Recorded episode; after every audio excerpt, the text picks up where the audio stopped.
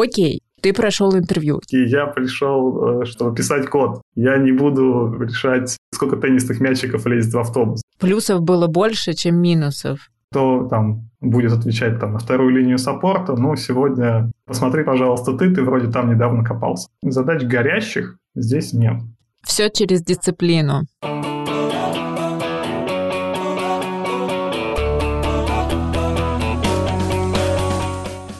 Привет, это Катерина Гаврилова и наш проект «Карьерные треки» от Digital HR, где мы общаемся с ведущими специалистами в разработке, чтобы нашим кандидатам было проще планировать свой профессиональный рост, какие есть возможности сегодня и как добиваться своих целей. Предыдущий выпуск мы записывали с Димой и обсуждали, как можно построить карьеру Java-разработчика в России. А этот выпуск мы решили записать вместе. Всем привет, меня зовут Дмитрий, я ведущий разработчик в ОТП банке Чехии, и сегодня нашим гостем будет Антон Лашин, который во время пандемии релацировался в Нидерланды на должность техлида в компанию eBay. Сегодня мы поговорим о том, как от сотрудника ТЭС стать Java-разработчиком, как проходит собеседование в зарубежной компании и какие знания необходимы специалистам, чтобы получить офер в зарубежный проект. Антон, привет. Привет, И снова привет. здравствуйте. Да, всем привет. Расскажи, пожалуйста, как э, вообще ты решил стать разработчиком? Ну, мне на самом деле всегда нравилось делать что-то новое, делать что-то своими руками и видеть результат, наверное. Вот это вот самое то, что сподвигло меня, так скажем, на, на то, чтобы стать разработчиком. Ну и плюс, чем мне в принципе нравится, чем меня всегда привлекала разработка, это то, что когда ты делаешь что-то новое, у тебя всегда развиваются какие-то новые связи в мозгу. Ты заставляешь свой мозг работать. Это не просто, не знаю, ты сидишь в офисе, перекладываешь одну бумажку с одного места на другое. У тебя есть какие-то задачи, которые ты пытаешься решить. Они не всегда тривиальны, и за счет этого это всегда интересно. Самое важное для меня всегда в работе был интерес. Если работа для меня не интересна, к сожалению, я на такой работе долго не задержусь. Ну а первый язык программирования он у тебя был каким? Первый язык программирования у меня был Паскаль. Это тебе было сколько лет? 16. И ты самостоятельно как-то пришел к этому языку или так получилось, что там в школе он был? Это же давали в школе, в университете. Это было то, с чего, наверное, все начинали. Это такой неосознанный выбор, да? Тогда особо как бы выбора не было. Я, на самом деле, пытался самостоятельно въехать в Си. Это было в то же время примерно, да? Примерно в то же время, то есть когда еще, не знаю, в школе, наверное, больше в школе, в универе. Самостоятельно, когда пытаешься въехать в Си, это оказывается довольно сложно, потому что ты постоянно стреляешь себе в ногу. Получается, что у тебя информатика была и в школе, и в универе. Информатика, да, была и в школе, и в универе. А ты думал тогда, что ты будешь переходить в сторону работы ближе с интернет-продуктами или рассматривал какую-то карьеру инженерную? Нет, я рассматривал больше инженерную карьеру на тот момент. И, в принципе, я как бы ее и начал. Начал свой карьерный путь именно на электростанции. Но даже на электростанции мой путь все равно свернул в сторону разработки. Вот в чем проблема. Я от нее никуда не ушел. Но да, на тот момент я, наверное, не особо рассматривал, потому что мне было интересно. Интерес всегда был моим главным драйвером того, что я делаю. И пока мне было интересно, я рассматривал инженерную карьеру.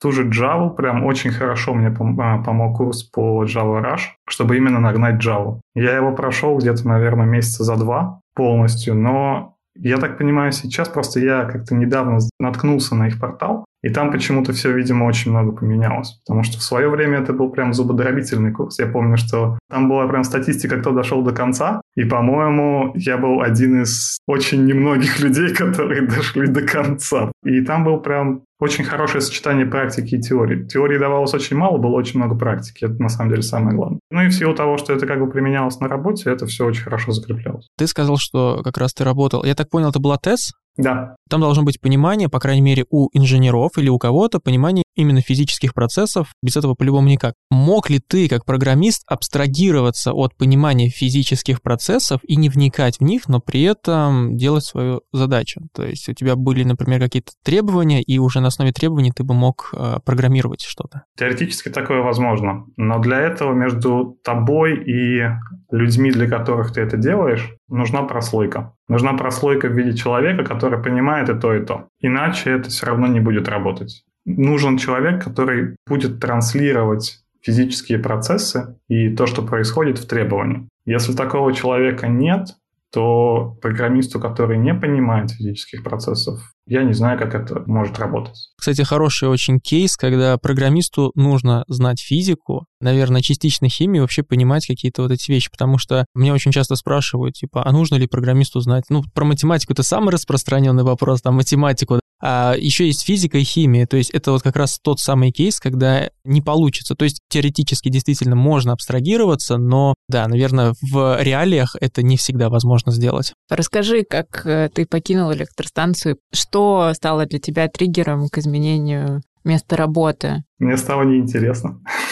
Все, машинное обучение не удалось внедрить, и пришлось двигаться дальше. Там не то, что не удалось, там скорее не нашло нужного отклика, так скажем. И в какой-то момент ты понимаешь, что, ну хорошо, я сейчас буду делать все то же самое, из раза в раз, из раза в раз, из раза в раз. В какой-то момент я стал понимать, что, ну, потихонечку мозги ржавеют, и хочется чего-то нового, хочется именно развития, именно развиваться как-то сильнее. И поэтому, да, я решил переключиться. Это было главным триггером того, что я ушел. Как ты делал переход? Ты заранее выбирал компанию, куда ты будешь переходить? Не то, чтобы я заранее выбирал. То есть я именно смотрел компании, э, в которых мне было бы интересно работать. В тот момент мне было очень интересно посмотреть в сторону именно биг даты и машинного обучения. То есть мне было прям очень интересно найти компанию, которая бы этим занималась, в которой мне было бы комфортно. На тот момент я разослал резюме. Меня пригласили в несколько компаний на собеседование. Я прошел во все, на тот момент выбрал именно Diginetic.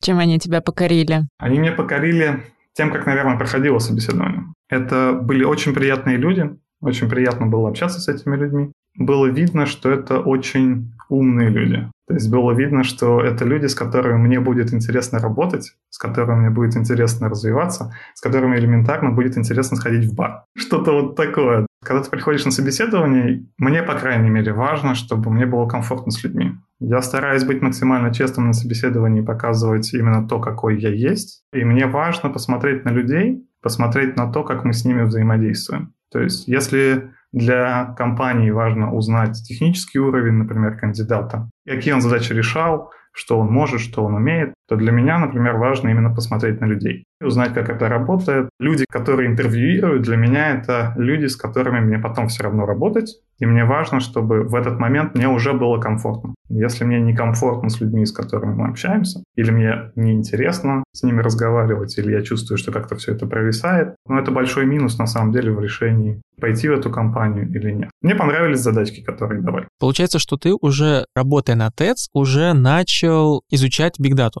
То есть у вас уже были какие-то попытки, уже у тебя была теория, то есть ты в эту сторону как минимум копал? Нет, на самом деле именно Big Data как такового у нас не было. То есть у нас были очереди сообщений, конечно, с огромного количества датчиков идет огромное количество всего. Но именно Big Data я бы это не назвал. То есть у нас это все не хранилось. Во-первых, это все обрабатывалось. Сейчас это называется стриминг. Тогда это все обрабатывалось на лету. Какого-то именно хранилища Big Data у нас не было. То есть все это, по сути, просто записывалось в лог на дисках, то есть не было никакой распределенной системы, которая бы все это оркестрировала. То есть не было ни ходупа, естественно, тогда, ни чего-то там более сложного. Да. По сути, там даже кавка не использовалась, то есть э, система сообщений была смешанная, так скажем. Поскольку это датчики, у датчиков э, своя довольно специфическая операционная система и свой довольно специфический язык программирования. И там одна из задач была, по сути, построить коннекторы, которые бы транслировали данные датчиков в объекты именно высокоуровневого языка программирования, с которым уже можно работать. А вот эти вот датчики, ими другие специалисты занимались, да, программированием? Именно датчики и все связанное с ними, это целый цех АСУТП, автоматических систем управления. Это более низкоуровневая работа. И вот тогда получается, если переходя вот к тому, что ты решил поменять сферу, решил поменять задачи, получается, что в принципе у тебя на тот момент не было практического опыта работы, но при этом ты смог пройти собеседование и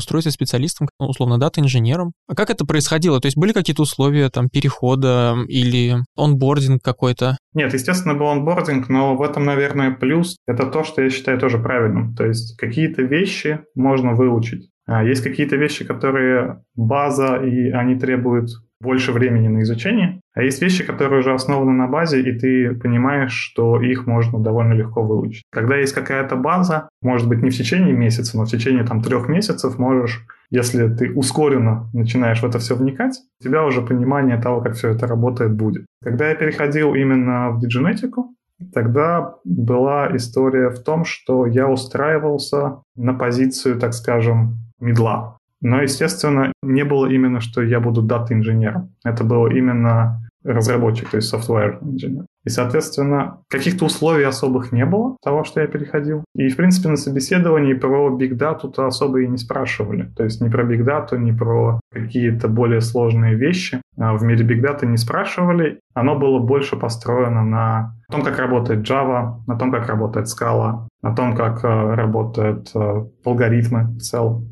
И на, на тот момент тогда у нас был Team Lead в дидженетике, который очень любил логические задачи. Которые тебе и понравились? Да, на самом деле, да. Логические задачи мне понравились. Я знаю, что очень многие ненавидят их. То есть э, я знаю, что очень многие такие, я пришел, э, чтобы, не знаю, чтобы писать код. Я не буду решать, сколько теннисных мячиков лезет в автобус. Тут опять-таки все люди очень разные и зависит от того, кого вы ищете. То есть, э, если вы ищете людей, которым это интересно, которые просто любят такую разминку для мозга, мне нравится. Я, я иногда люблю порешать такие логические задачки. Почему нет? Если вам хочется найти подобных людей, ну, почему бы не спрашивать такие вопросы, да, не задавать такие вопросы на собеседовании? Это можно. Э, люди, которые ненавидят эти задачи, они к вам не пойдут. Это такая проверка на culture fit, получается, в какой-то степени? Можно и так сказать, да. Отвечая на предыдущий вопрос, какие были условия, на самом деле не было никаких прям условий. Я просто пришел, был такой момент, что у меня был отпуск на предыдущей работе. Я накопил, кажется, 60 дней отпуска, что ли, на предыдущей работе. Я ушел в отпуск, э, такой длительный, в котором я, в принципе, занимался поиском новой работы. И я нашел работу, и у меня был еще оставался целый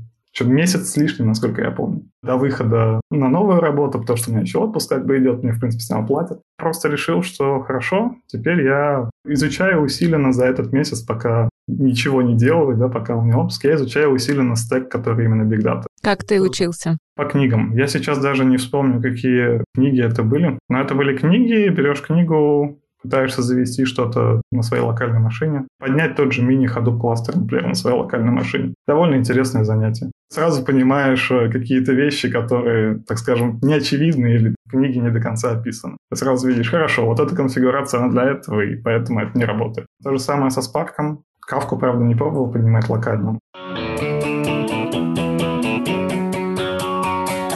А ты на собеседованиях, когда смотришь к себе в команду людей, ты спрашиваешь у них про логические задачки? Есть у тебя какие-то топ-3 любимые? Это зависит от политики компании. На самом деле нет. Я не спрашиваю логические задачки, но я не спрашиваю их, наверное, потому, что я задаю более, наверное, глубокие вопросы по теории. По теории, когда я говорю про вопросы по теории, наверное, я имею в виду алгоритмы и структуру данных. Это для меня тот этап э, логических задач. Мы сейчас с тобой поговорим про то, как работает поиск в глубину, и потом на основе этого я дам какую-нибудь простенькую задачу, но она должна быть прикладной. Я даю задачки, но они прикладные именно к той области, в которой мы работаем. То есть, например, когда я был в диджинетике, когда мы собеседовали фронтенд разработчиков, я давал задачу. У нас есть дерево категорий, и я хочу, чтобы ты из этого дерева составил массив списков. То есть у тебя есть верхнего уровня категории, у нее две нижнего, у каждой из этих двух. Допустим, это бинарное дерево.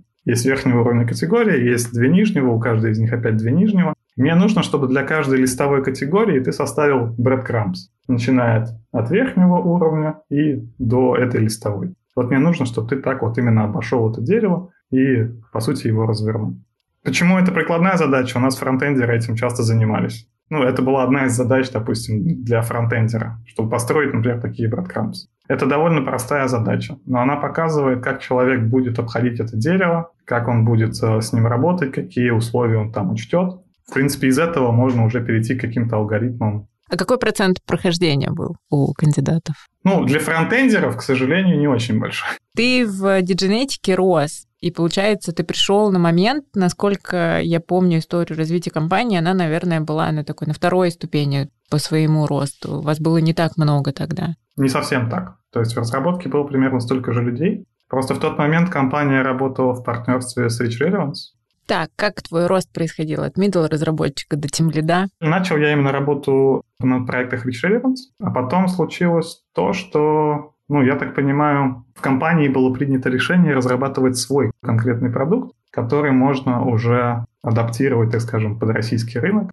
На тот момент э, мы провели внутренний хакатон, на котором, в принципе, мы представили различные идеи, которые у нас были. У нас было, на самом деле, выбрано две идеи с этого хакатона. Одна идея — это была платформа трекинга, именно нашего собственного трекинга пользовательских данных. И вторая идея — это была модель исправления печаток. Вот, и на основе этих двух идей мы решили именно начать делать свой поиск с этого, так скажем, начался наш поиск, который сейчас Diginetica разрабатывает и который, в принципе, вылился в продукт AnyQuery. В команде именно этого нового продукта оказался я, TeamLead и еще два разработчика. Это, по сути, была такая маленькая команда, которая должна была вот этот вот маленький стартап внутри компании запустить. Вот у вас была небольшая команда, прошел год, вы, я так понимаю, дошли до какой-то версии продукта, который можно было уже масштабировать, и ты стал уже ведущим разработчиком, или ты сразу стал тем лидом? Как это происходило у тебя? Это не то, что я стал им, потому что хотел, я стал им, потому что у нас ушел предыдущий тем лид. Но просто на тот момент я был, наверное, наиболее опытным, так скажем, разработчиком в конкретно этом продукте. Вопросик вот такой вот. Насколько сильно изменились специфика твоей работы? То есть, когда ты стал тем лидом, условно, какую-то часть времени ты писал код, какую-то часть времени ты проводил анализ, там, может, R&D какой-то, а вот когда ты стал все-таки тем лидом, насколько сильно изменились обязанности? На самом деле, поначалу не очень сильно. Может быть, это специфика, да, то есть, когда ты делаешь все от и до, и когда, по сути, команда очень маленькая, и это прям стартап, такой стартап-стартап внутри компании, ты взаимодействуешь практически со всеми. Все взаимодействуют со всеми, и каких-то четких процессов именно по взаимодействию и по тому, кто, например, сегодня разговаривает с аккаунтами и рассказывает им про новые фичи и про то, как продукт работает. Такого нет. Кто свободен, тот и идет. Если сегодня нечего делать, иди вот поговори там с людьми. Кто помогает отделу саппорта, когда клиенты приходят и у них там какие-то вопросы, то там будет отвечать там на вторую линию саппорта, ну, сегодня посмотри, пожалуйста, ты, ты вроде там недавно копался. И такие какие-то вещи, они были в потоке. Потом потихонечку я решил, что так особо не работает, потому что не очень хочется отвлекать разработку на вещи, которые не связаны с разработкой. Это довольно ценный ресурс. Людям нужно давать работать. Поэтому я потихонечку-потихонечку перетянул все коммуникации на себя и постарался выстроить такую систему, что если есть вопросы к разработке, вопросы к разработке должны идти через меня.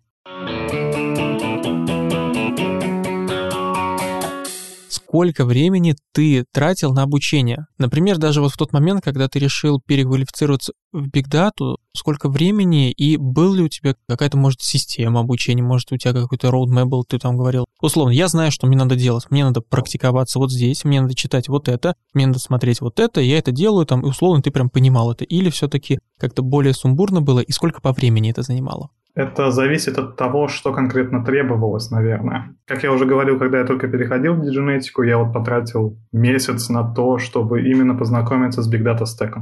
Именно познакомиться. Не было прям цели выучить его досконально, потому что это невозможно без практического применения. Но, по сути, да, я потратил месяц. Моя жена, наверное, меня ненавидит, но я проводил реально довольно много времени за обучением. Когда я начал работать, да, все равно я проводил довольно много времени я мог остаться после работы еще на час, на два, просто для того, чтобы получить или зацепить какие-то вещи. Того, кстати, исходный код на самом деле очень часто помогает. То есть, когда ты открываешь исходники, ты именно видишь, как это работает. Во-первых, это развивает навык чтения кода.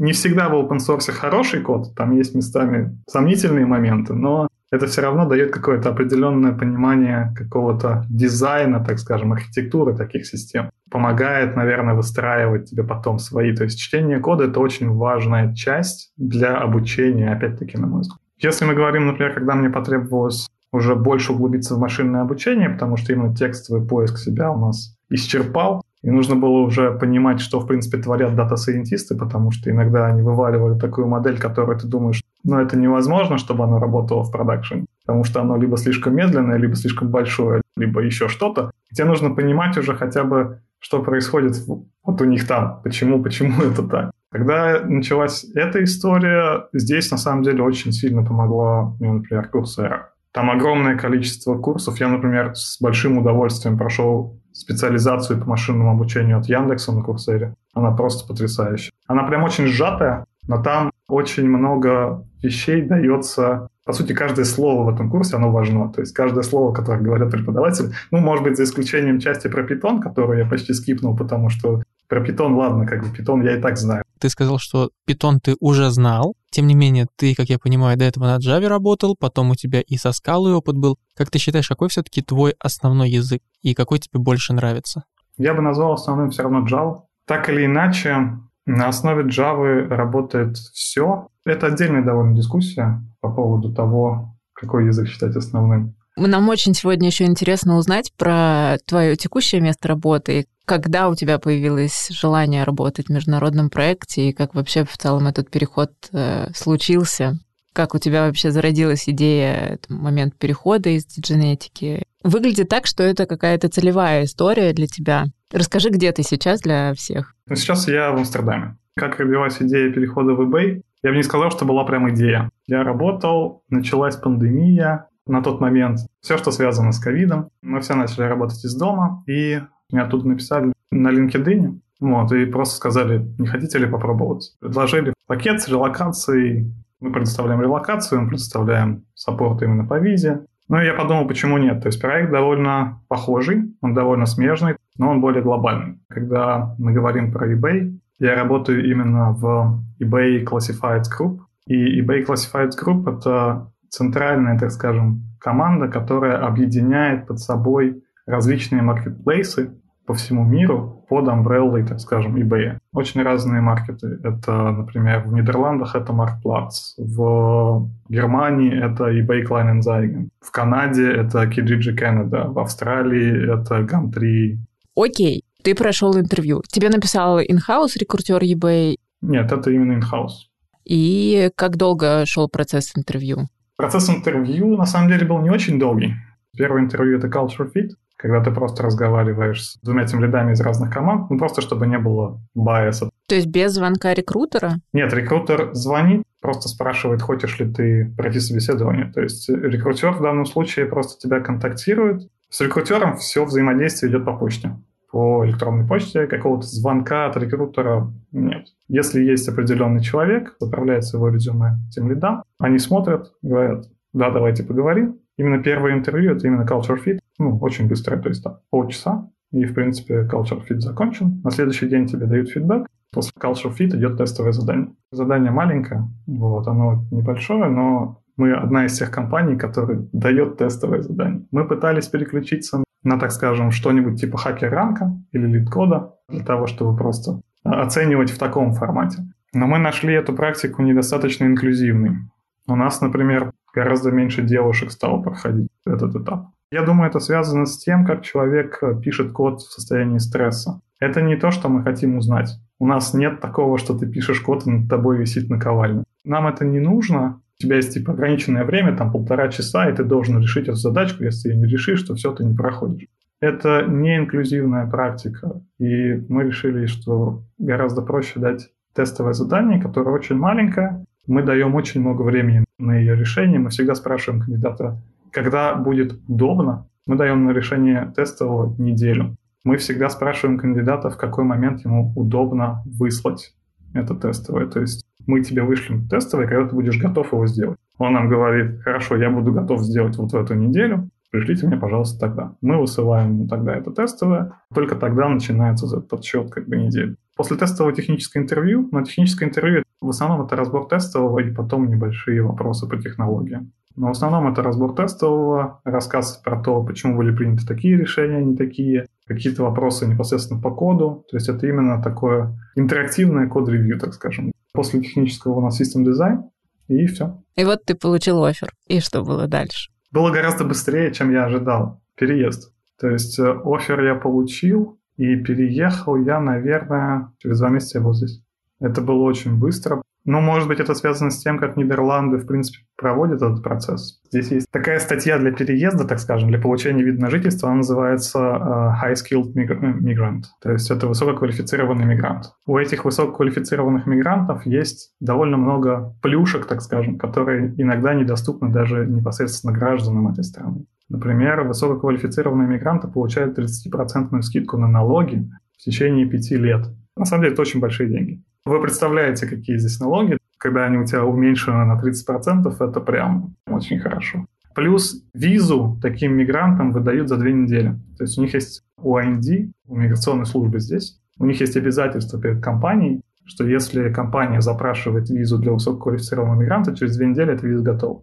Это, в принципе, то, что случилось со мной тоже. То есть через две недели виза была готова, все, пожалуйста, лети. Ну, неужели тебе не было страшно менять свой привычный устой в пандемию, уезжать в другую страну? Нет, естественно, есть свои страхи, есть свои какие-то сомнения. Любая релокация – это стресс. На самом деле, я, наверное, даже не осознавал до того, как я переехал, я не осознавал, какой стресс все-таки именно релокация, потому что ты мало того, что релацируешься, когда ты релацируешься из России в другую страну. В чем, опять-таки, плюс, наверное, Нидерландов, здесь все говорят на английском. Вообще все. От трехлеток до 70-летних бабушек. Не требуется знание голландского, чтобы взаимодействовать с людьми. Оно, конечно, хорошо знать голландский. Всегда хорошо знать язык страны, в которой ты живешь, но на английском здесь говорят вообще все. Но несмотря на весь этот стресс, у тебя была какая-то сильная мотивация переехать. Плюсов было больше, чем минусов.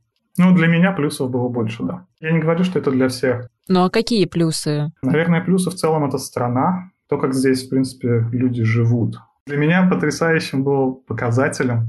Я искал квартиру. Замечательный показатель. Здесь риэлторы работают с 9 утра до 5 вечера и, естественно, не работают по выходным. Если бы мне кто в Москве сказал, что риэлтор будет работать с 9, и он тебе сможет показывать квартиру только с понедельника по пятницу с 9 до 5, я бы рассмеялся. Типа, потому что это так не работает в России, да? Но я это оценил в тот момент, когда наступила суббота или воскресенье. То есть у меня телефон был абсолютно тих. Мне не написал никто, мне не позвонил никто. И когда я говорю «никто», я имею в виду, что никакая реклама, никакой спам, даже на e-mail ничего не приходило. Абсолютная тишина. Два дня абсолютной тишины, которые принадлежат только тебе.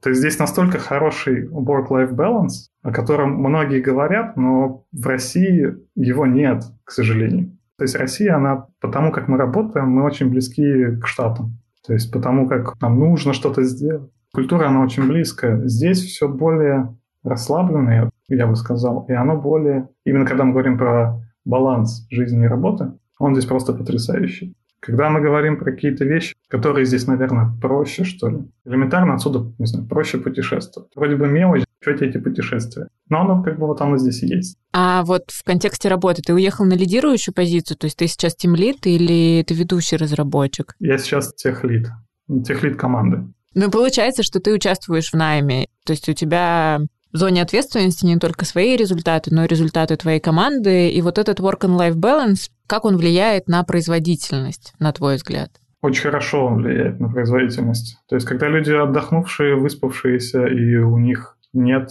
какого-то постоянного стресса, результаты, на мой взгляд, очень хорошие. Что меня, например, подкупило с первых дней здесь, здесь очень качественный код. Он прям очень качественный. Ты смотришь, и он, ну, стандарты очень высокие, все очень хорошо написано. Почему? Нет такой гонки, наверное, за результатом. А может быть, это особенность того, что eBay это уже такая большая корпорация, которая может себе позволить этот темп? Или у вас все равно темпы большие? Ну, то есть все равно есть дедлайны, да, все равно есть какие-то определенные вещи, определенные рамки, в которых нужно работать. Не так, что ты взял одну таску и делаешь ее целый месяц и думаешь, ну ладно. Нет, все равно есть какие-то рамки, которые нужно делать. Просто есть, э, так скажем, какая-то ответственность твоя собственная, и все все понимают, и никто тебе со срочной задачей, то есть если вдруг появляется задача, не будет такого, что есть задача, которую нужно сделать вчера. Нет, если приходит задача, задача будет поставлена в приоритизацию, и вот, вот когда вот она, вот там вот мы до нее дойдем, вот тогда мы до нее дойдем. Задач горящих здесь нет.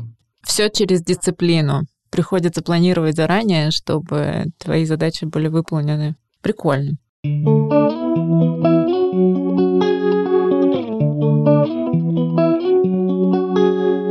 Ты сказал, что первое интервью было про Culture Fit, и это для нас тоже второй этап отсекающий. То есть у нас первое могут разработчики не пройти интервью по уровню английского языка, они просто друг друга не поймут. А второй этап — это как раз, когда нам заказчики говорят, что кандидаты не culture fit, хотя в целом они могли бы пройти в какие-то российские компании. С учетом того, что и ты прошел это интервью, и ты себе в команду сейчас тоже смотришь кого-то, какие-то особенности культуры можешь рассказать, какие они, и как проходить, может быть, такие интервью? Когда мы говорим, как проходить такие интервью, я не уверен, что вам это нужно. Culture fit, он как раз про то, будет ли тебе комфортно работать в команде, и команде комфортно работать с тобой. Это тот момент, когда вам нужно понять, хотите ли вы, в принципе, друг с другом общаться, хотите ли вы работать вместе, вне зависимости от технических навыков. И это вот то, как раз, когда я говорил, помните, там, про дидженетику, мне именно понравились люди.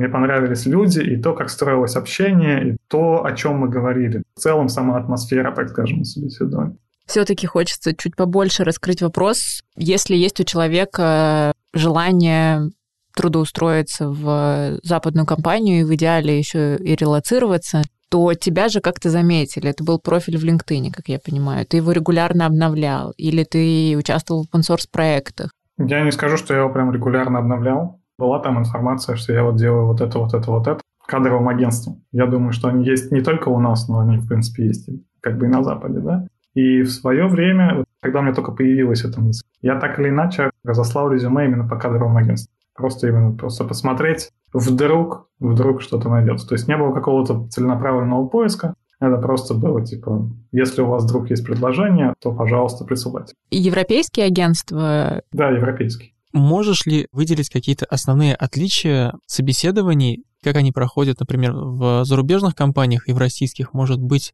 есть какие-то, а, на твой взгляд, основные какие-то отличительные черты того, как у нас проводят собеседование и как все-таки проводят собеседование где-то в зарубежных компаниях? Мне, наверное, сложно сказать. Я не скажу, что я был на очень многих собеседованиях у нас, и не скажу, что был на очень многих собеседованиях здесь. Но какое, наверное, отличие? У нас стараются сделать это быстрее. Насколько я знаю, у Яндекса есть там такая программа типа офер за один день, например. Я знаю, что очень многие компании стараются именно сделать так. Я понимаю, что рынок очень горячий. И прям вот вот этот момент, что нужно взять человека как можно быстрее, желательно за один день, чтобы он не успел опомниться, вот, вот тебе офер, и, и, да или нет, да или нет. Здесь это все как-то более размеренно, и нет гонки такой.